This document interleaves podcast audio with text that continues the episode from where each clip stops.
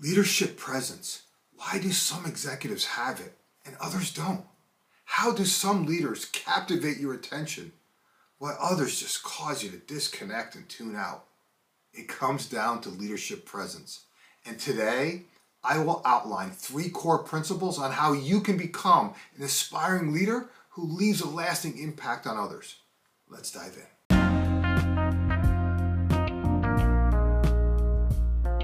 Hi, everyone. This is Jim Riviello, and I want to welcome you to the Getting Results podcast.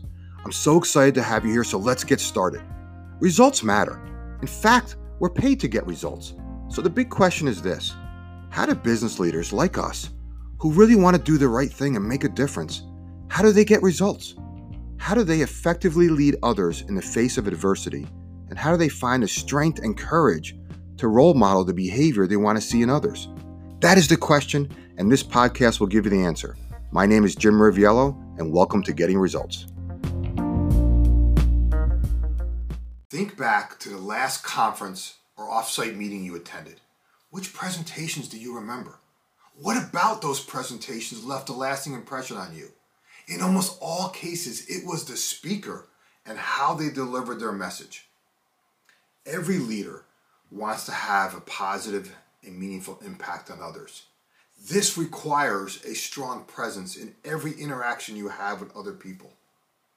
As a leader, you are constantly being observed what you say and what you fail to say, how you carry yourself, the thought leadership you provide, the tone of voice you use, and the energy you bring are all intimately woven together to form the impact of your message.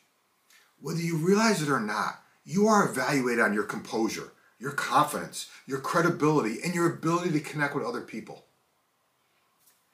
Many leaders struggle with their leadership presence. Many of them adopt a persona they assume a leader is supposed to have, which usually gets them in trouble. When presenting, some leaders are just married to their slides, and then they often struggle to handle general Q&A conversations. The more you rely on scripted talking points, the less likely you will become an influential leader. Being an authentic leader, on the other hand, doesn't mean just winging it or saying whatever you feel. No, it takes time, experience, and practice to learn to transform your impulses into insights and then articulate them in a way that captivates others and builds a connection with them. When you are comfortable and capable of projecting a sincere and valuable message, people will tend to give you their trust, which, by the way, is the foundation of leadership presence. I want to share three core principles today to help you establish and sustain your unique and authentic leadership. First, have the courage to lead with what you care about. See, the most effective leaders speak about what is important to them what are they trying to accomplish and what their listeners care about. When C level executives call me to pregame an upcoming talk they have to give, I ask them three simple questions. Why is this important to you? Like, what are you passionate about? Why should others care? What's in it for them? Why now? What's the urgency? Leadership presence is all about what you care about and why. Connect your purpose to what your listeners care about. If you're passionate about the topic, expressing it with conviction is easy, and others are more likely to rally around you and the action you're inspiring them to take. Second, don't just communicate a message. Focus on ensuring everyone understands your message.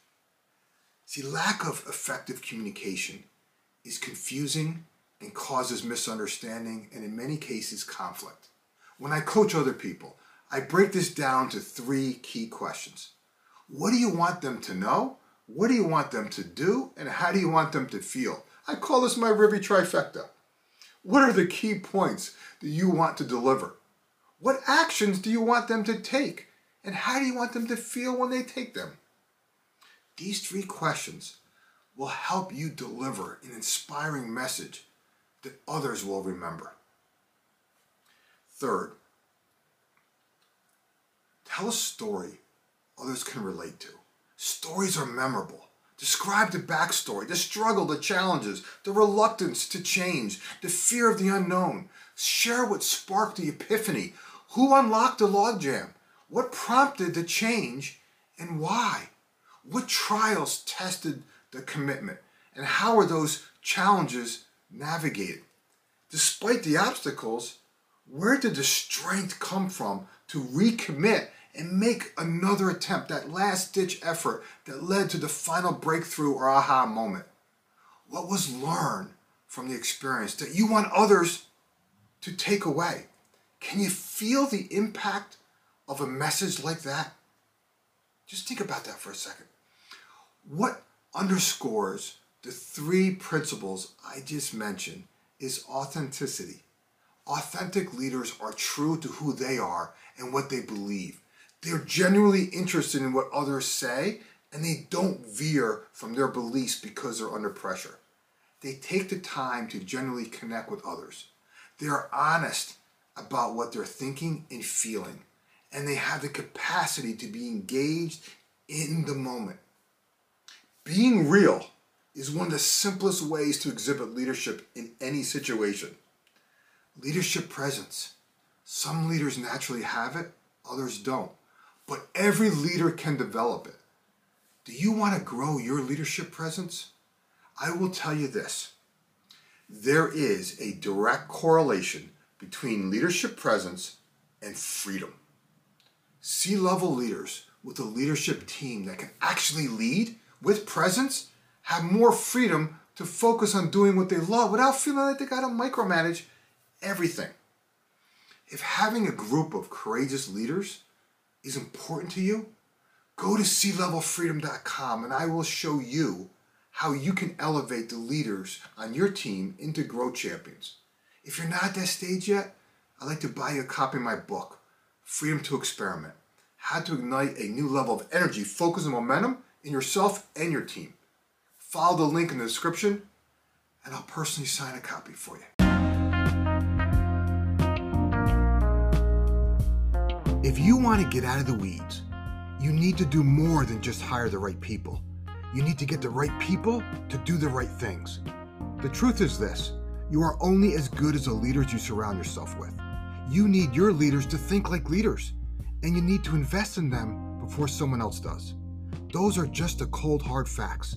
And if you ignore these, I promise it'll cost you. I invite you to visit clevelfreedom.com or follow the link in the description, and I'll show you how to transform your mid level leaders into growth champions so they free up your time to focus on doing what you love growing the business. In the meantime, do me a favor and share this with others in whatever way serves you best. Enjoy your week, and I'll talk to you in the next episode.